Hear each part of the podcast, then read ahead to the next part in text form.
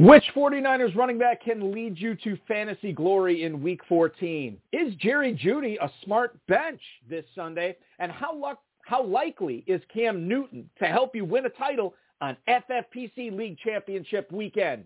Plus, brothers and co-owners of the 10th place regular season team in the 2021 FFPC main event, Jeff and Ed McCann tell you why this year they can finally hope to shed the bridesmaid moniker and be the bride, which Giants can be safely started with Mike Lennon running the offense and much more. We've got a great show for you. Ferrell Elliott is here. I'm Eric Balkman. Stick around. Your high-stakes fantasy football hour starts now. I can't stand the pressure. I've seen greater men than need a lesson. Make horrible messes. Take the hit for the Just cause it was right there in the dresser so easy. Pick me up, kiss me, and you squeeze me.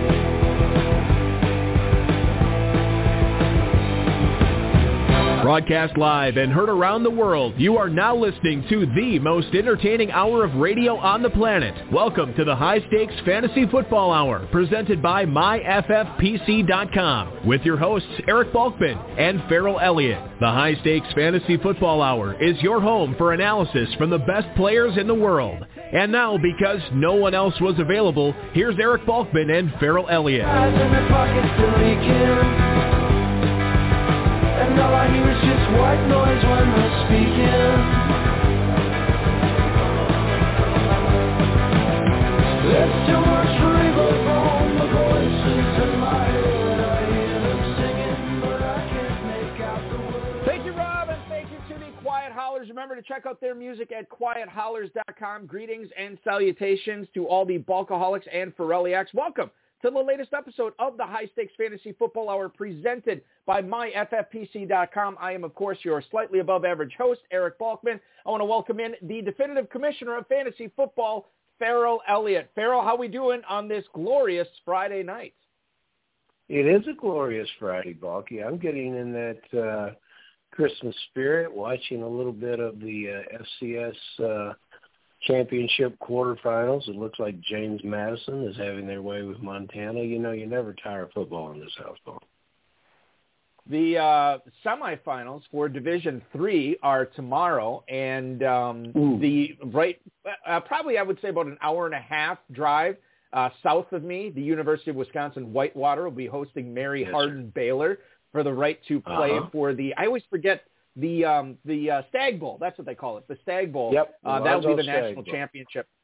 That's right. Yeah. So they will be playing for the right uh, uh, to to be in that championship game next week. The football never stops on this show. Coming up on tonight's show, we're going to have a conversation about what Packers receivers can be flexed out in the wake of Randall Cobb's absence, whether Jamison Crowder makes for a better start over Courtland Sutton this weekend, and then the 10th place finishers in the 2021 FFPC main event regular season. Jeff and Ed McCann swing on in to talk Deebo Samuel, Josh Reynolds, and much more. I uh, want to remind everybody to check out rotoviz.com slash podcast. Had a nice little chat on the high stakes lowdown uh, with Michael Cobb this week. Michael Cobb, who has won, man, I don't know, dozens and dozens of FFPC main event uh, football guys leagues as well as uh, high stakes FFPC dynasty leagues. We got into a lot of stuff on that program. Um, and you can check that out at rotoviz.com slash podcast or anywhere you get your podcasts. Um, Shout out uh, to the uh, chat room. Right now, we got a good group of great guys who like the HSFFO are in there. You can post any questions you might have in there if you want to connect with us on Twitter. Uh, the show is at HSFFO. I am at Eric Balkman. Uh, of course, you can always learn more about the Kentucky Fantasy Football State Championship at KFFSC.com and jump in those drafts starting in early 2022. Also, um, uh, Jeff McCann is on Twitter as well. Um, he is at um, Mets forever. That is Mets uh, Man, the number four, uh, and then EVA. Then you have uh, Ed McCann. His brother is also on Twitter, and you can follow Ed on Twitter. He is at EWA2457. Um, if you want to chime in and uh, talk with us, please give us a call at 347-426-3682. That's 347 Game Over. High Stakes Fantasy Football at gmail.com is where we will be reading the emails from coming up in the fantasy feedback segment later on in the show. We'll get to your tweets. We'll get to uh, your uh, chat room questions as well uh, before we say sayonara and let you go enjoy your weekend. Shout out to our audio engineer, my best friend Bryce, and our producer and mutual friend Rob. Seahawks. Let's go to Seattle, Ferrell. Alex Collins is feeling, quote, considerably better heading into their Ooh. matchup against the Texans this week. That's according to Brady Henderson on Twitter. Brady Henderson, who covers the Seahawks for uh, ESPN.com. Alex Collins has been practicing on a limited basis, and it uh, sounds like Adrian Peterson, I think, has been officially ruled out for this game. Um, uh, so you, you look at this the Seattle um, offense right now, Ferrell. Normally, there's not a whole lot here. I mean, Alex Collins, Rashaad Penny, Travis Homer, DeeJay Dallas, whatever. But it's the Texans this week, and because it's the Texans, mm-hmm. We're going to talk about whether Alex Collins has any value for you. Is he a guy that you can safely flex out in, in a football guys league or an FFPC main event? Well, first of all, I'm glad that Alex is feeling better. You know, it's it's amazing when the Houston Texans come to town. All those little nicks and bumps and miseries that the running backs are feeling just go away. Everybody's now 100%. You know, they're checking all boxes of good health. Um, I don't know, Balky and, and that's not an answer we want for a fantasy football show that's going to give advice. But why? If if you're in a situation where you have to climb in the backfield of the Seattle Seahawks and figure out who it's going to be, last week it was Dallas. This week, who who possibly could it be? Collins seems to have a um, a uh, ceiling of 40 yards. Uh, so so I don't know. Uh, I probably would not shoot the horse that uh, won the race, and DeeJay Dallas. Uh, if I had to play a Seattle back, that would be the one that I would want to play. Homer was good last week too. I I just um, I'm just going to have to take a pass on this one because I think it's like playing roulette, and they almost have. Just like the roulette wheel has 35 numbers, they almost seem to have that many backs in Seattle. That's true, and I and and I'm I'm with you on this. I, I think if you're playing this deep in the season, quite frankly, you should have better options. Now, maybe you have Jonathan Taylor on by, mm-hmm. or Myles Gaskin, or Miles Sanders, or somebody like that. Yeah, then I can kind of get it a little bit. But you know, at the same time, um, it, it it's very difficult to like. What's his ceiling, right? I mean, does he hit 100 mm-hmm. yards? I I don't know. Um, does he fall into the end zone once?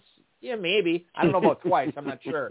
Um, but the thing is, with with I mean, you're playing with fire here, so I would try to find mm-hmm. a different, more explosive option. Um, I know he's an accumulator, but there's no guarantee that that he'll even get the lion's share of the snaps. I mean, it could be a, as you pointed out, it could be divvied up pretty evenly between him and Homer and Dallas and Penny. So I think this is a situation best to stay away from. Now, conversely, let's stay in the same division. There has been a, a lucrative um, fantasy compiler in uh, the San Francisco, and that's usually been their running back. But who's it going to be this mm-hmm. week, right? Uh, Matt Barrows, mm-hmm. who covers the 49ers for The Athletic, says that Jeff Wilson is probably the front runner to start for San Francisco when they take on the Bengals. Um, Jeff Wilson, uh, limited practice Wednesday. Yesterday, got in a full practice. Elijah Mitchell is fighting off not only a knee issue, but he's also got a concussion as well. JaMycal Hasty is, is probably going to be the change of pace guy. Um, and, and so I don't know how much Jeff Wilson would be out there on, on third downs. Brian Hill got signed to the practice squad earlier this week as well uh, for San Francisco. Again, I, I think there's a little bit more upside here, Ferrell, with with um, with Jeff Wilson. But at the same time, I, I think you're barking up the wrong tree if you're if you're trying to get fantasy points from Jeff Wilson or any of the Niners backs this week. I think you are too, because the Cincinnati Bengals have proven one thing defensively: they can stop the run. And I think a lot of that has to do with the fact that Cincinnati has been able to build leads and get into a situation where um, teams have to pass the ball to play catch up against that potent uh, offense. I will say this about Wilson: I'm a Wilson believer. You know, he uh, in 2020 um, he ripped off a 600-yard season. I just can't get away from that game where he ran 183 yards against Arizona. He finished that season with uh, a good game against Seattle too. So um, there's potential that he could deliver. And when a guy who just one year removed from a a game knocking on the door of 200 yards, then then I'm willing to roll with him. And I look back to the August drafts. You know, Balky Jeff Wilson was uh, especially um, prior to his injury, so perhaps earlier in the summer, maybe not August. But anyway, this was a, a draft pick, a single-digit draft pick. This was eighth, ninth round running back, and um, you know we haven't got much from him this year. We possibly could this weekend. 10th place finishers in the FFPC main event. Jeff and Ed McCann are about five minutes away here on the High Stakes Fantasy Football Hour this week. Talk a lot about uh, their matchup this week as well as their hopes to win that $500,000 coming up in a few weeks here at the remain or at the end of the NFL regular season. Um, let's talk Green Bay Packers here for a little bit. We found out this week from head coach Matt LaFleur that uh, Randall Cobb has a significant core injury. He's going to be out for a while, and we also found out he had surgery, uh, which could knock him out, quite mm. frankly, for the remainder of the season. Allen Lazard, his teammate, actually had this uh, last year, this same surgery, and he was out for a month and a half. So it's going to be very, very difficult for him to come back and be fantasy worthy uh, this season. That said, when one door closes, another one opens, and now it's opening up to Allen Lazard. It's opening up to Marquez Valdes-Scantling, and quite frankly, Equanimeous St. Brown. It does not appear that it is opening up to Amari Rodgers if you follow the quotes from Matt LaFleur this week. Um, Amari Rodgers, a guy who normally plays the slot, was not mentioned um, uh, until after those players uh, who could fulfill the um, the slot role while Randall Cobb is out. So I think when you look at who could be the beneficiary uh, of this, Ferrell, number one, I think it's Davante Adams. I think he gets even more targets yep. now.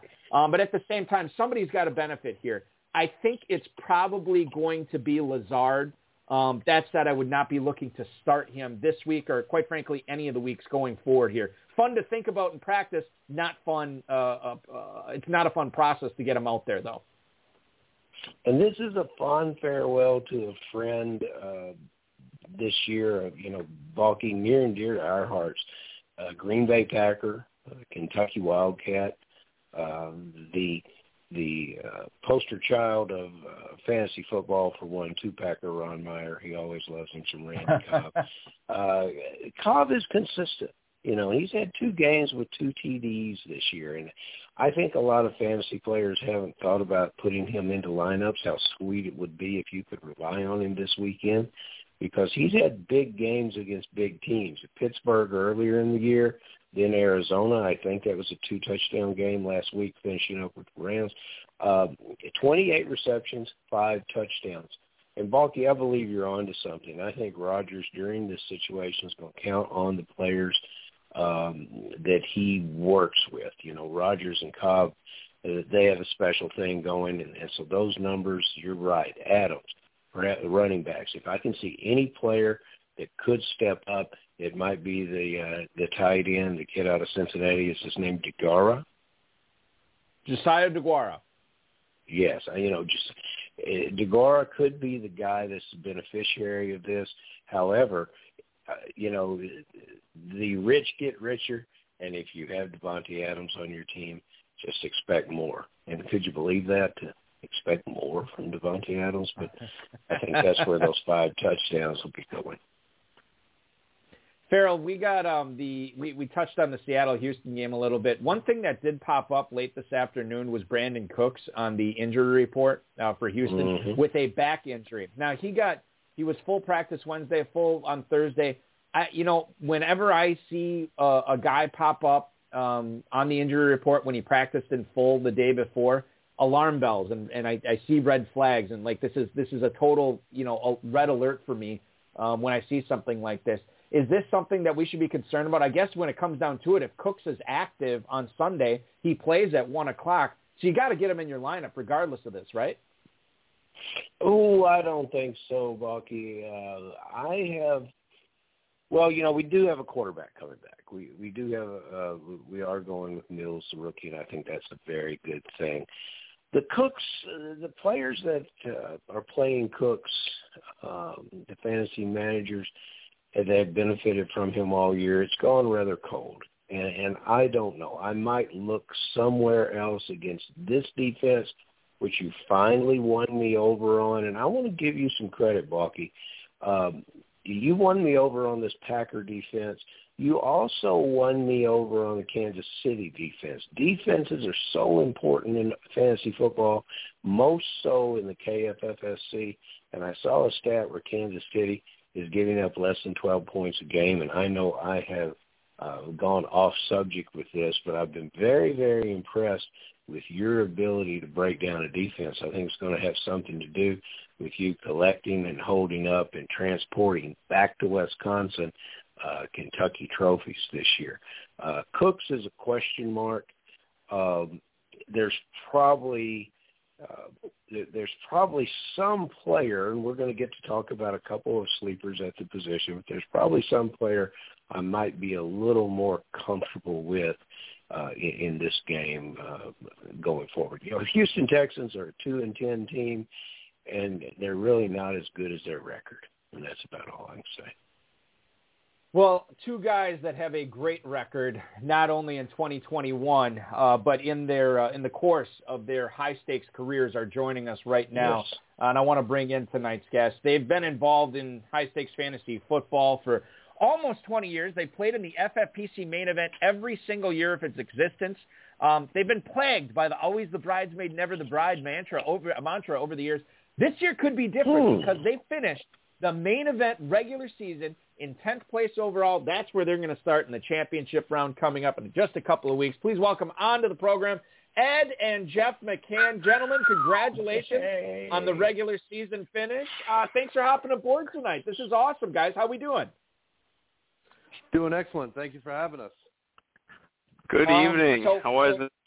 So, well, listen, it's it's a thrill to have you on after uh, you guys have been competing for so long and, and done as well as you can. We're gonna or do- done as well as you have over the past several years. I want to get into your career in a little bit, but before we get to that, I do want to number one congratulate you for your your achievement so far this season. Before we get into fantasy football, Jeff, can you let the listeners know what what you're doing for a living, and then Ed, please chime in and let us know as well.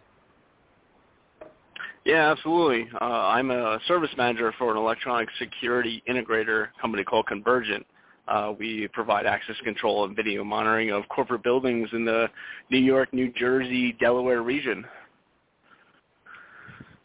I'm a uh, vice president and a senior project manager for a construction company in the city, uh, Clune Construction, doing all interior fit outs, uh, mostly commercial projects. Um, doing this for about 22 years now. Wow.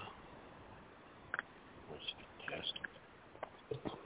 Right around the same Oh, time, you guys Bucky, picked I'm up up. high stakes fantasy football as well. Yeah, go ahead, Ferrell. A Well, yeah, I, I just believe. yeah, the fa- I was fellas immediately after Balky teased your appearance on the show using the picture. I knew you guys were Easterners, but he put this picture up, and I immediately went to two of my teams that are still in contention. Not all of my teams, but two of my teams are still in contention, and I changed their names to ruggedly handsome men in skirts. And so, you know, I, I'm going forward. I'm I'm going forward with you guys. Now, I, you guys look like you know how to have a damn good time. Is is all I'm telling about, and you're, you're very very competitive. I've looked at these teams, and the first question I want to ask is about one of my favorite players. Uh, and man, he's had a rough year, but he asked. He went. This player, Josh Reynolds, who came from the Rams, and I thought the Titans had done a great job. I thought they said, "Look at this! They've acquired a." a flex receiver that uh, they can put into the slot position. They run him downfield. He showed a lot of promise when he was with the Rams. I liked him. He never got on the field. Now he asked for his release, and it's granted, despite that that, that they need all this uh, demand for receivers in Tennessee. So now he's been in Detroit two weeks, 70 yards each week, three or four receptions.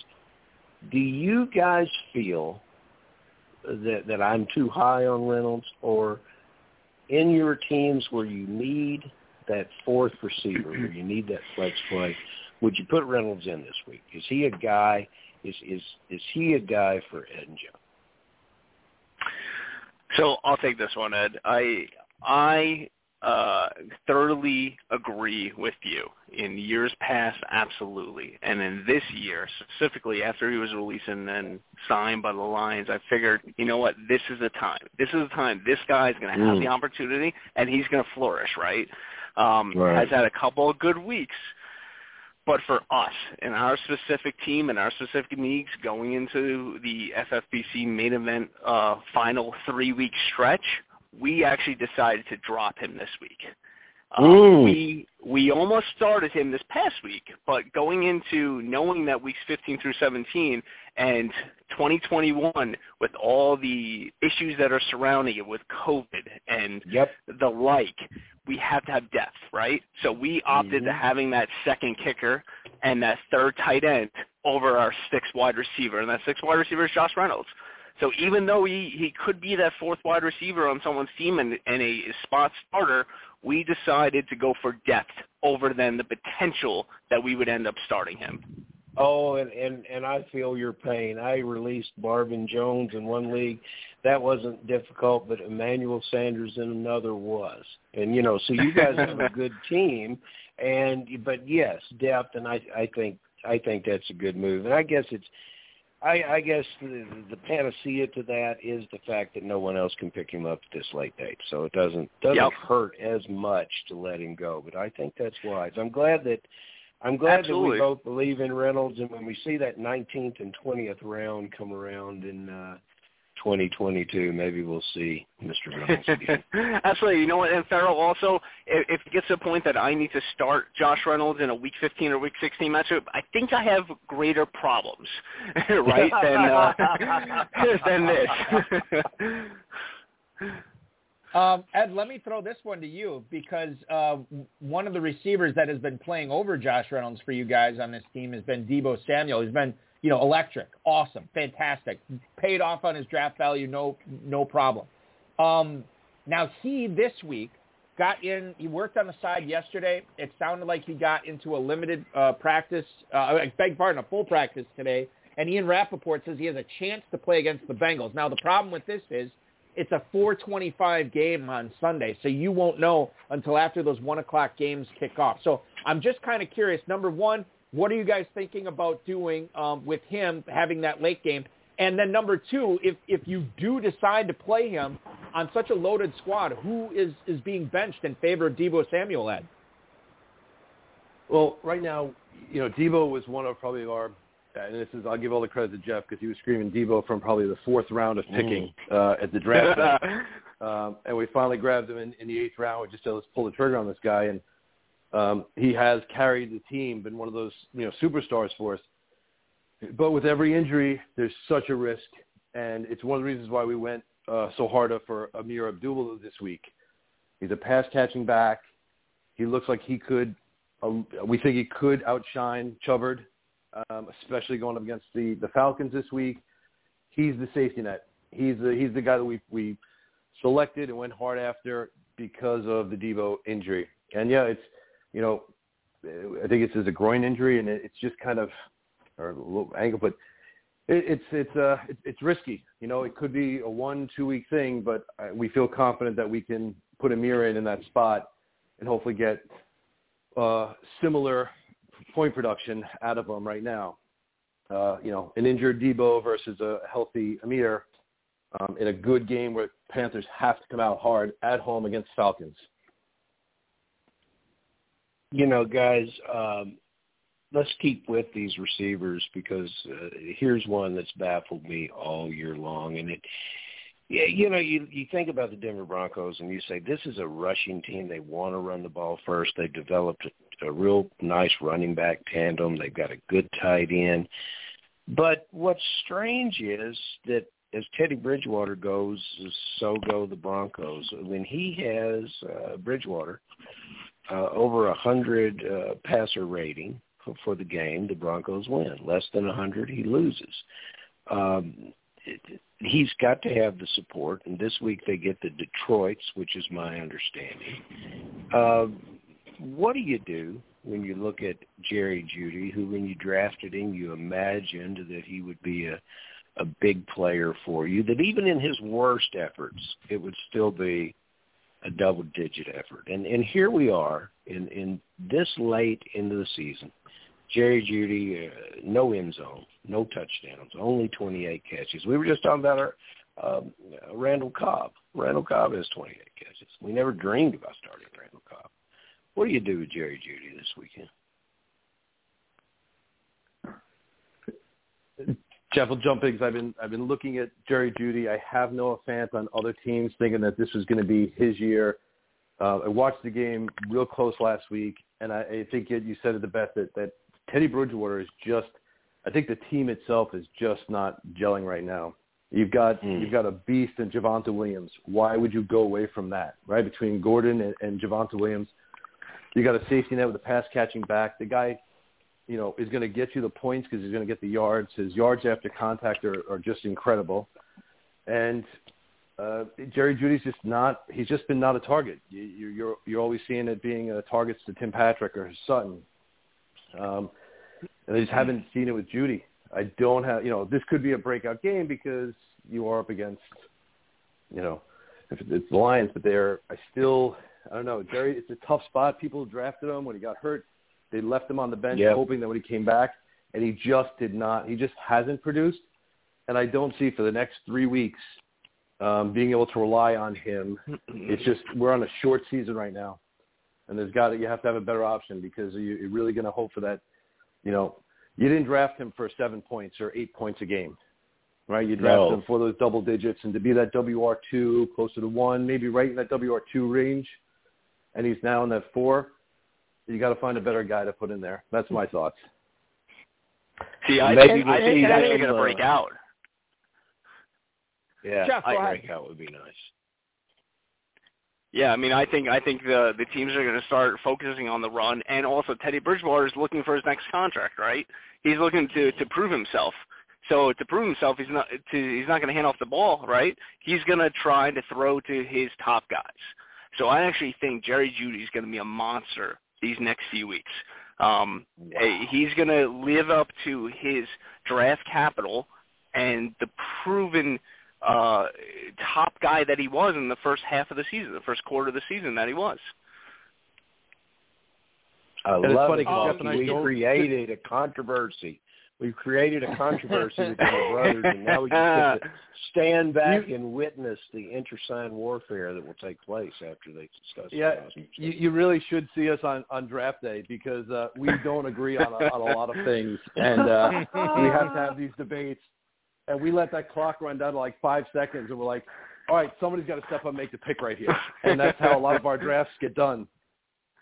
Oh, so so okay, so let's let's go back and, and look at your career here just just for a second, Jeff. Number one, who got into fantasy football first and, and brought the other one in? Did you get in and Ed brought you in, or did Ed get into it and then he brought you in? And how did you get involved in in in like the WCOF and the FFPC then?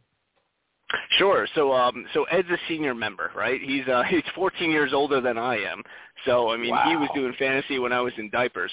And uh and um so grow, growing up, he was always the uh, the the money when I was the brains. Um, you know, as we were getting together and and joining uh, teams and joining forces, it was always he was putting in the entry fee and he was leaving me to uh, to formulate the teams. Um, so I mean, this goes back to the early 2000s, and he really got me in on it. His, his group of friends was the ones that was really uh, developing, um, you know, the homegrown leagues, and then eventually getting into the Las Vegas leagues, the the worldwide uh, competitions. Um, but we've we've worked well as a team as we've grown uh, over these last 20 years, and it's really understanding each other's strengths, right? I mean, when we get together, we know um, if if it's going to be uh, talking about prior to drafts, if the the weeks leading up to drafts, how are we going to formulate it? Are we talking about um, you're focusing on the first two or three rounds, and then I'm going to focus on the middle rounds. And, hey, you focus on the backup running backs. You focus on the kickers and the and the defenses, et cetera, et cetera. We've meshed well, and we've been successful over these past 20 years. Um, not necessarily winning uh, winning the FFPC main events, and that's why we've always been the bridesmaid, never the bride. But we've been successful. We've been positive over these last 20 years, um, and it's and it's built on that that teamwork that trust in each other on a pre-draft basis and then also on a weekly basis. Uh, we have our, our nuances. We we get together on you know Wednesday nights before the waivers run. We get together on Sunday mornings before the waivers run, and then Sunday afternoons right before the the lineups lock. Um, and it's a good teamwork that we that we uh, have uh, grown to realize. I'll So keep it let me ask simple. you I this. made a good investment. I made a good. I I made a good investment because I'm the older one that, that had the family early. I'm the one that couldn't have the time. I had a college student that was in there watching every college game on Saturday that knew the history of every player that was out there. That when we were getting to draft day, I couldn't even pronounce some of these names. He's like, "This is the guy we need to take." I'm like, "Okay, let's go." Cool. So That Jeff, is when so cool. when I, I get the feeling that you have had some close calls, right, uh, over the years of, of cashing in some serious money. So w- tell me a little bit about this. Have have you guys have you and Ed really been dominant in the regular season and then fizzled out in the championship round? Have you guys gotten to the championship round and been oh so close to to a big time payday and then just you know the ball didn't bounce your way at the end? Like what what are some of the close calls you and Ed have had? Oh man, I remember specifically, and actually Ed and I were talking about this uh, yesterday and, and and again today. Is I believe it was 2014 where we we killed it. We killed it in the regular season, and then we Hmm. started the wrong kicker in in the championship, and and that killed us. Absolutely killed us. And then if you, it was funny. It was the same exact season that we went into the FFPC uh, playoff challenge, right? And you have to choose your team for the entire playoffs and we finished in seventh in the playoff challenge, and the only difference between our team and the the team that finished first was the kicker. it was like uh, it was it was karma, right? we we took a kicker, and they and the team that we took the kicker on in first place took the, as did not take that team, and then vice versa. Um, so that was the only difference in our team. So not only did we lose in the the, the championship, we lost in the playoffs both by a kicker. So that's why I always tell Ed, focus on the kickers. Make sure we have a great kicker every single week and every single year. Um, Who but is honestly, your great kicker? Who is your great kicker this year? we we've had Nick Folk. Ed picked up Nick Folk, Folk. um when someone dropped him earlier in the season and we have rolled with Nick Folk all year. Obviously he's on bye this week, but but I mean he's been great for us this second half of the this year. Congratulations. We played. Uh, we we did. We changed about one week for Brandon McManus and we had 19 points, and that was what brought us into. That got us a big victory with uh, with our kicker points. You fellas are living right. That's all I can say. You know, uh, you know, living long, and and you guys being New Yorkers, um, you, you know, you're you're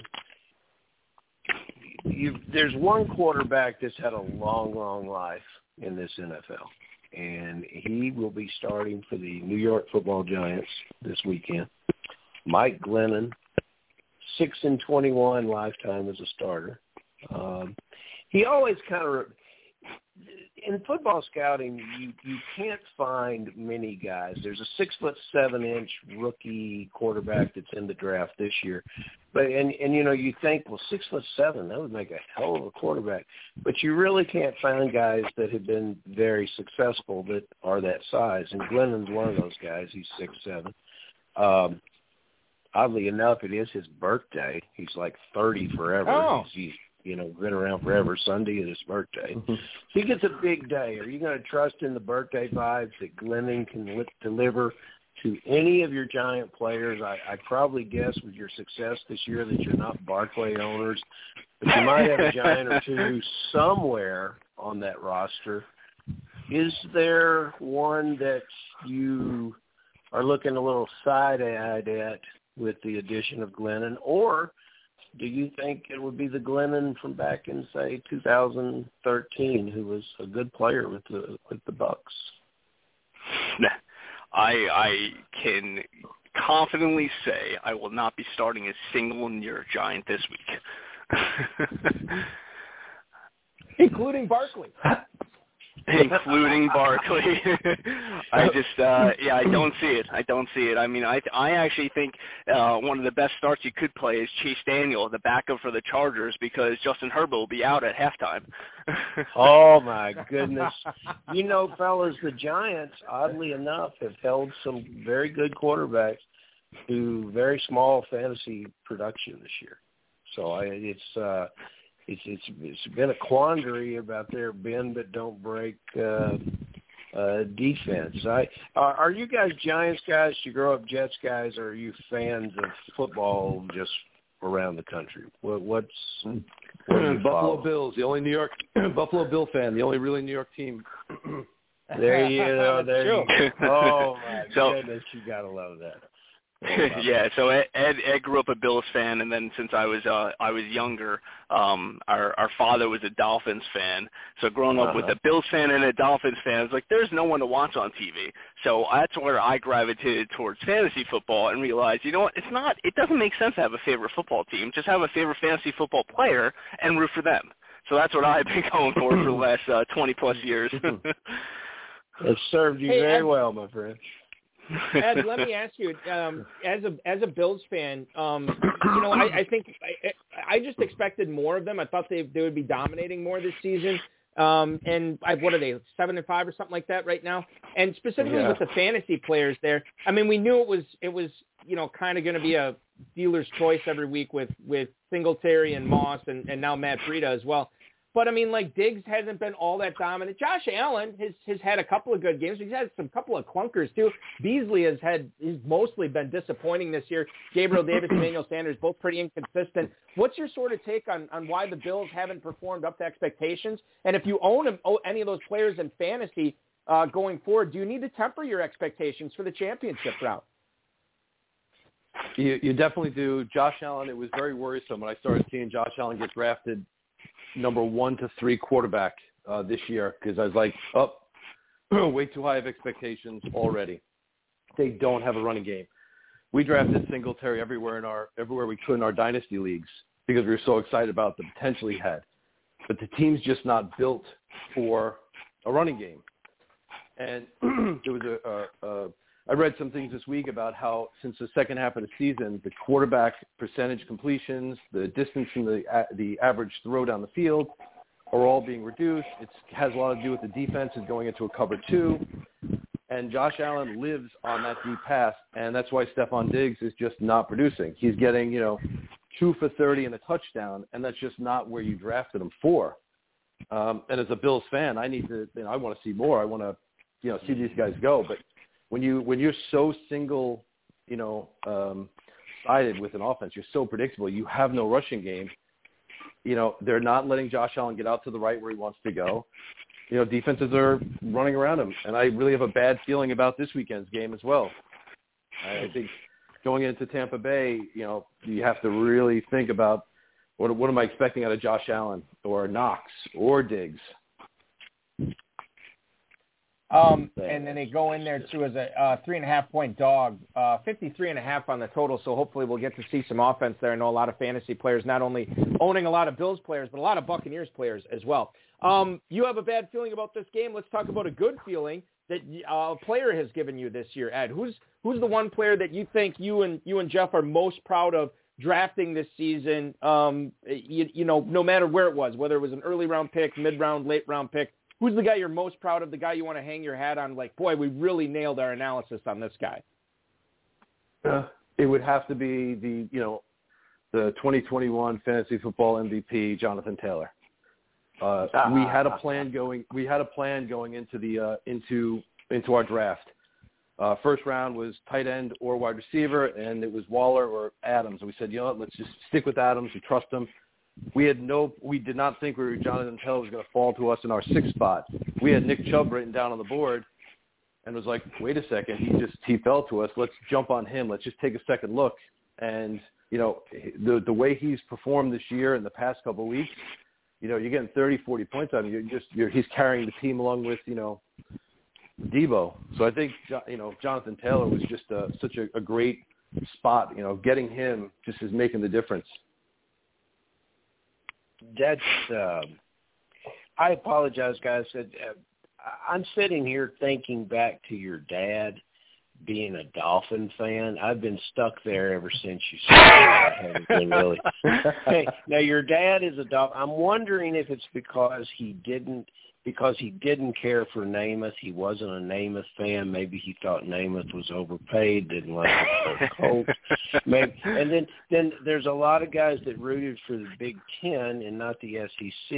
And Griese was the quarterback of the Dolphins.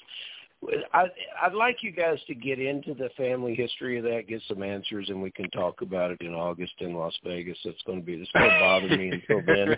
But it, you know, to keep one it of the to things keep that it simple bothers for me- you. My- Yeah. my dad, our dad grew up in Florida, so Florida State, University of Miami, Florida Gators, and the Miami Dolphins. So he's been out of Florida for 50, 60 years, but he just will never let go of his Florida, you know, his love. Well, I love that. I, I think that's great. He stays true to his roots. There's something to be said about that. You know, I I got to tell you, we're in week 14, and you know it's uncharted territory for me because I finally played enough teams that I just by just by fortunate luck I was able to have some teams that are that are still in it and still playing for championship. This is the only way in the FFPC you can go get in free agency at this time of the year. So I'm I'm trying to figure out this uncharted ground for me, how to handle free agency with just a couple other teams, and you know what do you do, and and you know I keep going back and forth with rules. But oddly enough, there's still some players out there. Was there anybody that you guys went particularly hard for on the waiver wire this weekend that would would make a difference for you either this week or moving forward? And I guess we probably don't need to talk about kickers. We've exhausted that. But anybody else that you went hard? Yeah, I mean, we this specific week, um, you know, it, it was funny. Ed and I were talking earlier, and something that's plagued us uh, throughout the years. And Eric, you asked this question earlier, why we've always been the bridesmaid, not the bride, is is I really think is because we haven't been strong on our free agent building, uh, bidding, excuse me, in early on the year. We we've always been, uh, you know, tepid on on that bidding. We haven't we haven't gone above a hundred dollars for some of our, our our guys over the years. Um, Mm. So so because of that, um, we haven't gotten the big names on the waiver wire throughout the last 10 years, and that hasn't helped us build our teams throughout the, the rest of the season, into the championships, et cetera, et cetera. So this year, we got Cordarrelle Patterson in week one for, I think, 50 or 60 bucks, where everyone else spent four, five hundred, six hundred dollars in week two after he uh, erupted. But that allowed us this week specifically to have more free agent dollars than the other three teams in our playoffs. And that allowed us to spend um, money on a kicker, a, uh, Ameer Abdullah, so no one else can get him. And if we wanted to stop anyone else from getting any of the other guys. And I think that has definitely helped us specifically this year to make sure that we win this week and be successful in the next three weeks in the fantasy football uh, main event um, championship Uh, weeks. So to answer your question, uh, there, Ameer Abdullah is who we really went after this week to make sure A, to solidify our bench, and B, to block any of our competitors from getting him just in case he erupts over the next three, four weeks. Right, and it could happen. And just to clarify, the reason that we were, you know, we always we always finish the season with like four hundred dollars in our pocket is because Jeff's cheap.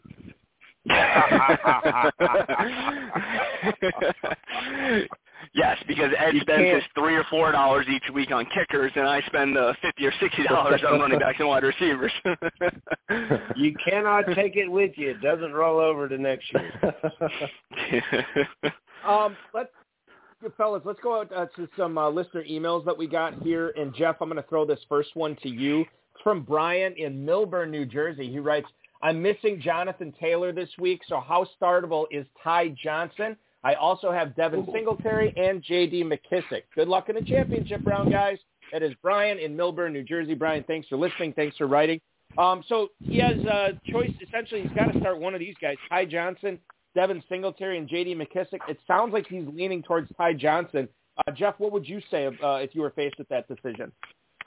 Um, I am going all in on Ty Johnson unless J.D. McKissick is active for the game. They're both one o'clock games, or at least the McKissick game is one o'clock. Uh, it's I don't know if the Jets game is one o'clock or not. Um, if McKissick is active, I think everyone is overvaluing Gibson this week due to uh, obviously McKissick's uh, concussion and so forth. But if not, Ty Johnson should be should be a beast this week. And they are both one o'clock games. Uh, J.D. McQu- uh, McKissick officially listed as questionable. He's it looks like he's still in the concussion protocol, but he could get out of that. So we shall see what happens there. But there you go, Brian in New, Jer- New Jersey. You have your answer there. Um, Ed, why don't you uh, take this one here? It's Fred in Dallas who writes, I won't have Gesicki and probably not Darren Waller this week. Well, officially, as of now, you do not because he's listed as out. Uh, so what can I expect from Austin Hooper against the Ravens? Ooh. Ed, do you have any thoughts? By the way, thanks, Fred in Dallas, for the email. Um, Ed, do you have any thoughts about Austin Hooper taking on the Ravens? It's it's a pretty lonely tight end room in Cleveland right now. Uh, yeah, you know, I think that Austin Hooper has that has that sleeper potential for for this week, um, and I definitely would roll with him. Uh, you know, he he's pro- he has produced in the past. Uh, you know, I would you know it'd be great if the guy had Dawson Knox to get slide into uh, into the role for this weekend, but right. um, Austin Hooper is I would definitely think that he's got a shot to produce. You know, he's not going to have you're not looking at a seven catch, you know, 60 yard touchdown guy, but you definitely have that shot at some double digit uh, fantasy points. And and I and I will to just to piggyback on that, um, 31% target share for Cleveland tight ends so far this year, and they won't have Harrison Bryant or David Njoku. Uh, the Ravens are kind of middle in the pack of giving up tight end receptions this year, but listen, uh, if he's the only one out there, um, especially in a, if this is a tight end premium league, get him out there as a flex because I think you may be happy. I know um, Ferrell Elliott is always happy to ask this final question uh, tonight, so I'll let my co-host take it away. Thank you, Balky. Hey guys, I I, and I believe you might have teased a couple of answers and they were very good ones. Maybe you'll have a couple more for us. The bad stud, the bad studs that you guys are, different kind of guys. I want you to really tell us the studs that will lay the dud this weekend, a guy that you do not want to start who you normally do, and then tell us about a sleeper. Because man, we could all use a sleeper. And I'd really love to have two from each. That would give me four if I get four from you guys, I might be able to figure this out and keep it advantage. All right, let's see if I'll start off uh, well for you. I'm going to go uh, with Saquon as the bust of the week, bust of the year, mm. bust of next year. You know, honestly, you know, as being in, being in the New York market, we all know the Giants um, are terrible drafters, right? They they. Right for years, the everyone and their mother have said draft offensive linemen, and they do not draft offensive linemen. So regardless of who you put at quarterback, who you put at running back, who you put at wide receiver or tight end, if you don't have that O-line, you're not going to be successful. So Saquon Barkley is an immense talent, but you're never going to fulfill that immense talent without that O-line. So just like he was for the first half of last week when he was three catches for minus four yards, he's going to be similar this week. He's going to be a bust. Um, so that's that's who my my bust of the weekend is. And then I would say uh, for the sleeper of this week, I'm going to go with uh, an, an old goodie, Laviska Shenault. Um, and it's Ooh. really because I dropped him in one of my leagues this week. That'll do it. and it and it's one of those one of those things, right? Um, you, mm-hmm. you you hold a guy all year long waiting for him to break out, and when you need to drop him to have that backup tight end to to start this week is when he's going to break out. At, at some point, he is going to break out, and he's going to be a good guy to have for uh, a couple weeks this week, this year, uh, and then for next year in the future. Mm, very nice. So I'll, I'll start off. So I'll start with a guy that I think is gonna gonna really step up this week is uh, Devonta Foreman. I know last week everybody got a chance to see Hilliard and, and what he did, and you know he's got a big burst of speed, that 68-yard touchdown run. Um, but you know Dante Deontay, if I'm saying his name right, he did get the more carries. I think he's the more explo- I think he's got the potential to run this game through. Jacksonville can't really stop anybody on the run recently and it's just I think it's just going to be a game script where uh, Jacksonville's not going to be able to produce, and Tennessee's just going to they're built to run the ball, and I think they're just going to run all day long. Tannehill's not having a great run right now, so I think they just hand the ball off, run up the score, and run the clock down. On the on the bust side, I'm not going to say this is necessarily a bust, and this might be a lot of that Buffalo Bills in me, but I think the expectations for Tom Brady this week have to be much have to be lowered a lot. The last mm. few years, the Bills have the Bills have gotten to him. He averaged about 200 yards a game, a touchdown, maybe two. but he was also sacked two to three times a game and at least an interception to two each game they played.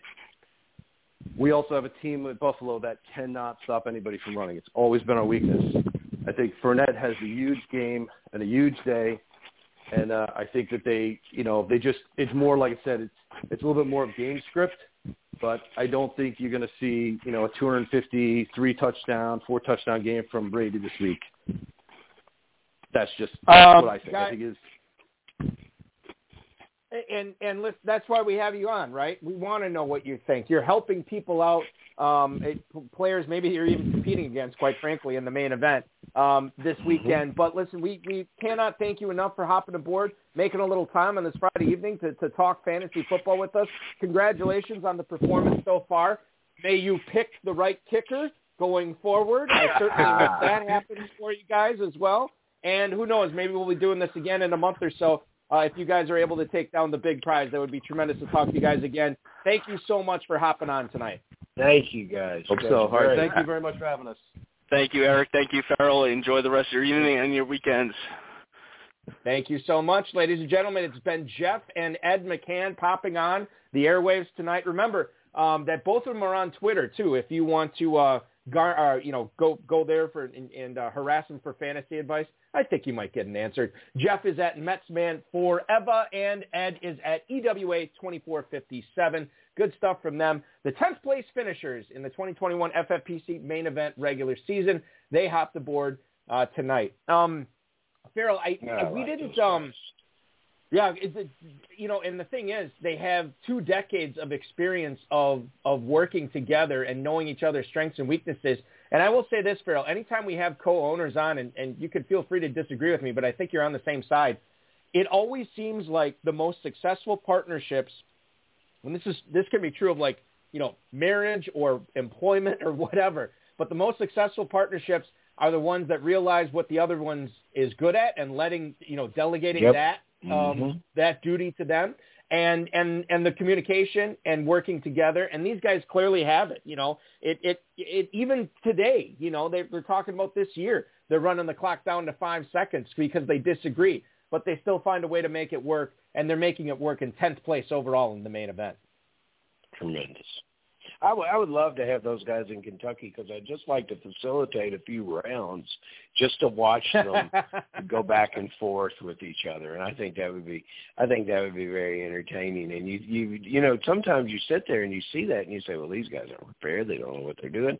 Hell, that's just how they do it, you know. And and it's uh, I, I love that. I love the age difference among the brothers and the way that they're you know they're connecting uh, like they've shared a great deal. I think that's unique and special. and It's very cool having them on the show. Very cool having them on the show, and it's very cool when our listeners participate by emailing us their questions, which we're Yep. going to get to right now. First one is Nick in Middle River, Minnesota. He writes, "What's up, fellas? Got some backfield issues this week. I could either start Chuba, uh, Chuba Hubbard or D'Onta Foreman. Which one would you guys roll with? Thank you. That is Nick in Middle River, Minnesota. So this week, um, Chuba Hubbard um, is we we think the lead guy um, as they Yeah. host the Atlanta Falcons, um, uh, do the Carolina Panthers, and then D'Onta Foreman also has a home game against the Jacksonville Jaguars. Ferrell, which is the guy for you here? It's the Cam Newton effect that makes me stay away from Hubbard because, I, as we talked about on the show uh, previously, Cam Newton is going to get that ball in the red zone. He's going to score those touchdowns. He's going to run them, and he's going to get them, and that's going to take points away from Hubbard. You need those points to really make a difference at the running back position um, in, in fantasy football. So I'm going to lean on Foreman. Our, our, our McCann brothers have, have already told us that they're high on Foreman. And I think coming out of this bye week for Tennessee, they want to establish a running game because that's the way they're built. They're built that way with a superstar player. They don't have him. Foreman is the guy that they go to, that the coach had the relationship with, with the Texans. All things to me point Foreman. Um, I think I am going to agree with you because I, you know, we heard Jeff and Ed talk talking up Ameer Abdullah, and they, you know, to their point or to their credit, they didn't say that Abdullah was going to blow up this week, but it is a little bit unknown. Uh, we do know that Foreman's been getting a lot of the touches um, ever since Adrian Peterson left town and and Derrick Henry went on IR. I just I'm more assured. I, the, the volume there makes me a little bit more comfy and fuzzy, so I'm going to go with Foreman as well. Uh, James, uh, beg your pardon here. Let's go on and, and uh, Jerry uh, is uh, the next email from Tribune, Kansas. Dear Balky and Ferrell, I've been really disappointed with Courtland Sutton for a month plus and keep waiting for him to turn it on. Is it time to bench him for Jamison Crowder this week? That is Jerry in Tribune, Kansas. Jerry, thank you for the email. I'll tell you this. I have Courtland Sutton in probably four or five leagues, and I, to my detriment, I've still been rolling him out there as a flex. No more. Not doing it anymore this week. Teddy Bridgewater just does not have eyes for him. I don't know what happened um, when when you know Sutton missed the, that time and he came back, uh, but he's just not trustworthy right now. You have a situation in New York. Corey Davis is on IR. Now Keelan Cole, it's his first game back this week, but I don't know if if he's going to be you know logging any heavy workload uh, as far as the passing mm-hmm. game goes. Elijah Moore, we don't even know if Elijah Moore is going to play as he was banged up this week. So I feel much more comfortable rolling out Jamison Crowder than I do Courtland Sutton this week. Oh, I say a very silent and quick prayer that Elijah Moore does play. You know, it's interesting what the fellows said. They have they have Jerry Jeudy, and the quote was, well, Sutton and Patrick are getting all the looks. And if you find a Sutton owner, he's going to tell you Patrick and Jeudy and probably Fant are getting all the looks. and then, yep. you know, somebody else, if you have Patrick, you're going to say, well, you know, he's really productive and he scores the ball often when they throw it to him in the red zone. Why doesn't he get more? Everything goes to Sutton and Jeudy. Fant doesn't catch enough of anything. And, you know, how confusing would this been if Hamler hadn't got hurt? And and you know all right. this wide receiver asset and depth team that can't make it work despite the fact that they have a great rushing attack. And I don't think everything points to Teddy. Uh, it it's a system situation, it's a game management situation, but it is a, at the end of the day, it's a situation that does not support us in fantasy football. I second your Sutton to the bench. I'm not brave enough to play Jeudy. There's better tight end options than Fant. Let's stick with the Denver running backs and forget about what we know. I mean, these guys they look like uh they they look like Ferraris of football who won't start. Hmm. That's totally true. And uh, Melvin Gordon should be back this week again. So another reason to uh, get Sutton on your bench in favor of Crowder. Ken in Oakland. Don't laugh, but I have to go with Gerald Everett or C.J. Uzomah in Week 14, no. assuming you guys still think they have a better shot of putting up points than my starting tight end, Dallas Goedert, who is on a bye. Any advice is appreciated. That is Ken in Oakland. Yes, Ken, I would start Gerald Everett or C.J. Uzomah uh, over Dallas Goedert mm-hmm. this week. The question is which one, and I don't necessarily think I, I have a real good feeling on this. I mean, I mean Everett has the, the Texans, right? Uh, Uzomah mm-hmm. is going up against the uh, San Francisco 49ers. I guess I would lean towards, you know, Everett had such a terrible week 13 um, and yes. and I guess I, I would bet on the bounce back there. You know, it sounds like Tee Higgins is going to go. He practiced in full today, so I guess I'm leaning a little bit more towards uh, Everett than than Uzomah here, Ferrell. What do you think? Mm, uh, back in the spring, I ad nauseum celebrated Shane Waldron coming to to the Seahawks and what he would do for the tight end position. And we're actually finally seeing it a little bit um, at the price of perhaps getting the ball to Metcalf. It doesn't seem like there's enough balls to go around. It just seems like a, a feckless passing game that is not going to give fantasy managers any uh, any help.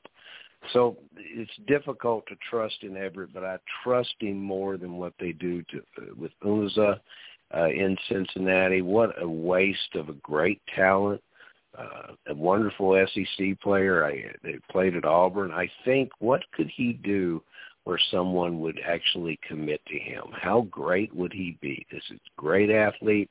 You know, very little wear and tear on him, very little mileage on him. Maybe he can get out of there in free agency. I don't know why the tight end has not been a part of their offense, and now they're getting further away from it because they're so very, very good at at wide receiver, and you know they have a wonderful uh, receiver there in uh, Boyd, uh, Tyler Boyd, and and he uh, it doesn't uh, doesn't scratch uh, anymore uh, in the uh, in the targets and receptions game for fantasy football. And if if a kid like that can't produce uh, don't expect Uzomah to do either. So it's Gerald Everett. It's an easy answer. And I agree with you, Balky. There's, there's bounce back in Everett. We're finally getting some of what I we would get all season long from that player. Just hang on to the ball, Gerald Everett, and you will be just fine yep. in Week 14. Uh, final email we have, Rich in Elk Grove Village, Illinois. How concerned are you guys with Joe Burrow's finger? Is it enough to start Cam Newton over him? Thank you for the email, Rich. Ferrell, I'll just tell you this right now. Like, I, I don't think Joe Burrow is going to set the world on fire this week, but all the reports I've read out of Cincinnati um, say that he's throwing the ball not only deep, but he's showing it. Uh, he's he's throwing it short with touch, and it, it mm-hmm. looks like he's he's throwing the football pretty well, doing everything you want to see if you're a Joe Burrow fantasy football owner. Um, I saw enough from Cam Newton in in uh, Week 12 before the Panthers went on bye uh, to know that if it comes down to Burrow or Newton, I like what I have much more with Burrow this week than Cam Newton. You know, it it it's an easy question, especially for those that have been watching Newton recently. And I, Newton was in a press conference this week, and they asked him about the playoffs, and he said, "You know, get get real. I'm I'm 0 and 2, and I'm trying to I'm trying to figure it out. I'm I'm trying to get a win." And I thought that was a very uh, for a player that I, I sometimes haven't liked on the podium. Uh, I thought that was a very solid and impressive answer. But you know, anyone who's in business with Joe Burrow, Joe Burrow is the number three ranked uh, passing uh, ranking in the NFL quarterback right now. So he has the skill set across all talent predictors to deliver a big game. So this really shouldn't even be a question. You start Joe Burrow pretty much against any quarterback and definitely against Cam Newton. Joe Burrow will deliver for you. And uh, you know he's tough as nails. When I when your finger hurts, you hurt all over. And imagine gripping the football, throwing it isn't as bad as just gripping the damn thing.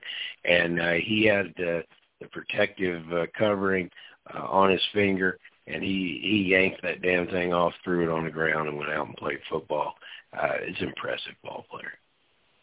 Very impressive ball player, and I want to uh, just end the show this way and talk about another impressive ball player that uh, that passed on uh, earlier on uh, late Thursday night, I believe, and that was uh, former fantasy standout Demaryius Thomas, who um, who, mm-hmm. who left us at the age of 33, would have turned um, 34 years old on Christmas Day this year um, was dealing with some seizures. Um, according to his cousin, I guess uh, he had a seizure while, while he was showering and and um, found dead, obviously in, in Georgia by the uh, by the police there. And um, Demaryius Thomas holds a special place in my heart. Of when I started playing Dynasty many many years ago, the first ever rookie pick I ever made was Demaryius Thomas, and uh-huh. um, he he's a guy who dealt with the foot issue at the combine. He dealt with some lower leg issues later in his career. Finally, just could not get the explosion uh, anymore, and he hung it up in June uh, of this past year. Um, I think about how he successfully um, petitioned um, his uh, uh President Obama to um, commute the sentence of not only his mother or grandmother, uh, not only his mother but his grandmother, who both went to prison when he was just 11 years old and then um, his mom got out just in time to see him catch that 80-yard touchdown pass in overtime from Tim Tebow as the Broncos walked it off against the Pittsburgh Steelers. Mm-hmm. Really unfortunate that that he's gone. I, I felt like, you know, obviously he's left. He left the game of of football too early. He left the NFL too early. Now he left the earth too early. Um, you know, certainly a, a, a guy that no, there was nothing but positive stuff. You know, you saw all the the shout outs from from his former teammates, people who coached him um, said nothing but positive stuff. I always felt like this is a guy who gave it gave it his all. Always said he tried to, you know, achieve everyday greatness. I think is what what he said, and I think that's something we can all strive to. And I did want to shout him out and tell him to rest in peace tonight. Ferrell, do you have any favorite Demaryius Thomas stories or memories you wanted to share? You know, yeah, I was around him from time to time, and and he's very soft spoken, very humble guy. So, you know, you had to have the pleasure of having lengthy time around him to get to know him, and I didn't have that. My my client Brian Peters uh, on his social media posted uh, a pregame uh, picture of them all lined up for the anthem on the sidelines, and and uh, he and Thomas were standing next to each other, and he had his arm sort of around Thomas, and you know his stop at Houston was not a a very uh, substantial or, or successful one.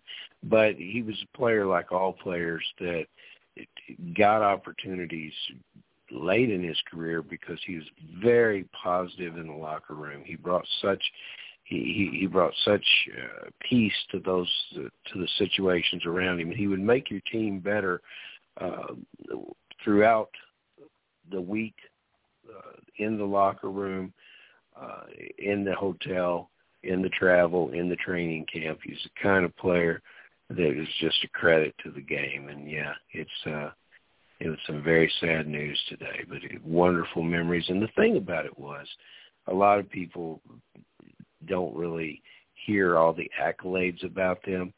People consistently told uh, Demaryius Thomas he, he was so humble that people consistently told him, you know, what a great guy he was because uh, you know everyone didn't necessarily think he believed it. So uh, I think he uh, I think he lived a, a great time here in the football world while he was part of it. And we'll always have that uh, 80-yard touchdown in overtime against the yep. Steelers to remember him by. So uh, we'll see you soon, buddy. Demaryius Thomas, rest in peace, 33 years old. Um, that'll complete our show tonight. Want to shout out uh, Ferrell Elliott, the Kentucky Fantasy Football State Championship commissioner. You can check out him out at uh, kffsc.com. Ferrell, thanks so much for um, for hopping aboard again and helping me uh, fly this ship. And we'll do it again next Friday, man. See you then, brother. Ferrell Elliott, ladies and gentlemen, follow him on Twitter at jferrellelliott. Follow the Kentucky Fantasy Football State Championship on Twitter at KFFSC and, of course, KFFSC.com. Thanks to Jeff and Ed McCann, Ferrell Elliott, the FFPC, Rob Bryce, and, of course, each and every one of you for listening. Uh, remember that uh, we will be back next Friday at 10, 9 Central. Got another great guest lined up for you. And I think what we're going to do, just as a programming note, we won't have a show the following Friday. I think we're going to do it on Wednesday. Um, so the Wednesday before Christmas, we'll have a show. And we'll do one on Thursday uh, before New Year's. So Friday, Wednesday, Thursday is the schedule coming up. I know it's a little confusing, but if we weren't here to confuse you, why would you listen to this program, ladies and gentlemen?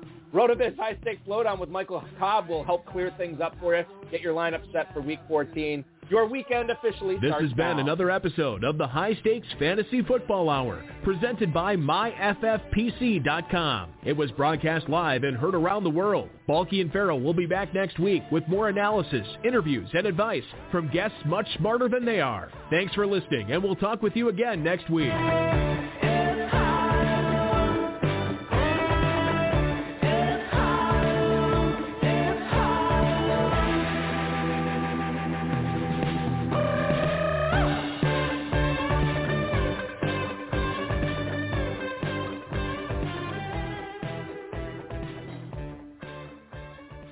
Um, just as a final aside on Demaryius Thomas, Jeff Legwold, who covers the um, Broncos for ESPN.com, had a fantastic article that he posted early this morning. A lot of great memories, a lot of great quotes, a lot of great um, stuff from, from his former teammates and coaches in there. I encourage you to check that out. And from what I understand, the Denver Broncos are doing a uh, tribute to him on Sunday. Be looking forward to that as well. Um, and I hope the ball bounces your way this weekend, ladies and gentlemen. FFPC Footballguys, league championship weekend. Go get that title. Move on to the championship round where the big money uh, it will be doled out here and earned shortly. Thanks so much for listening, everybody. Be safe, and we'll talk to you next Friday.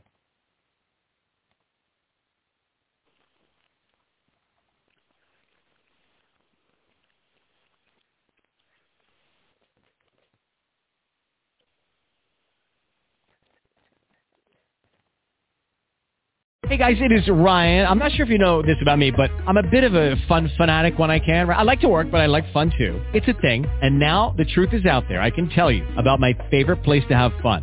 Chumba Casino. They have hundreds of social casino style games to choose from with new games released each week. You can play for free anytime, anywhere and each day brings a new chance to collect daily bonuses. So join me in the fun. Sign up now at ChumbaCasino.com. No purchase necessary. VGW. Void were prohibited by law. See terms and conditions. 18 plus.